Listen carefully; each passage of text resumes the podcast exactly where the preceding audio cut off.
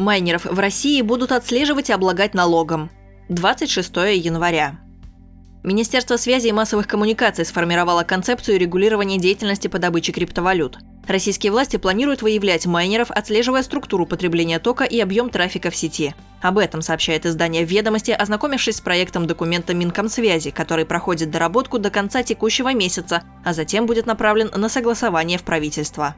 У майнеров круглые сутки одинаковое потребление энергии, как у алюминиевых заводов. Вычислить майнера несложно, достаточно проанализировать профиль потребления электроэнергии, цитируют ведомости своего собеседника, представителя крупной энергетической компании. На данном этапе основная идея заключается в создании системы обнаружения, которая будет сопоставлять мощность майнинг-оборудования и количество криптовалюты, задекларированное майнером на криптобирже. Для занимающихся добычей криптовалют предполагаются специальные квоты и тарифы на электроэнергию.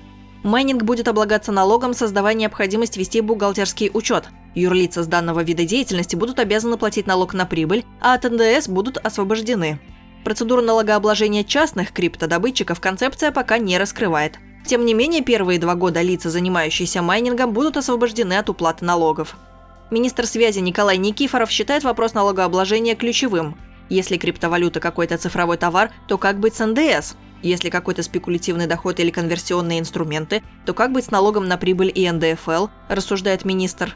Документом Минкомсвязи предполагается считать криптовалюту нематериальным активом, что крайне нетипично с точки зрения мировой практики, которая относит цифровую валюту либо к ценным бумагам, либо к расчетным денежным единицам.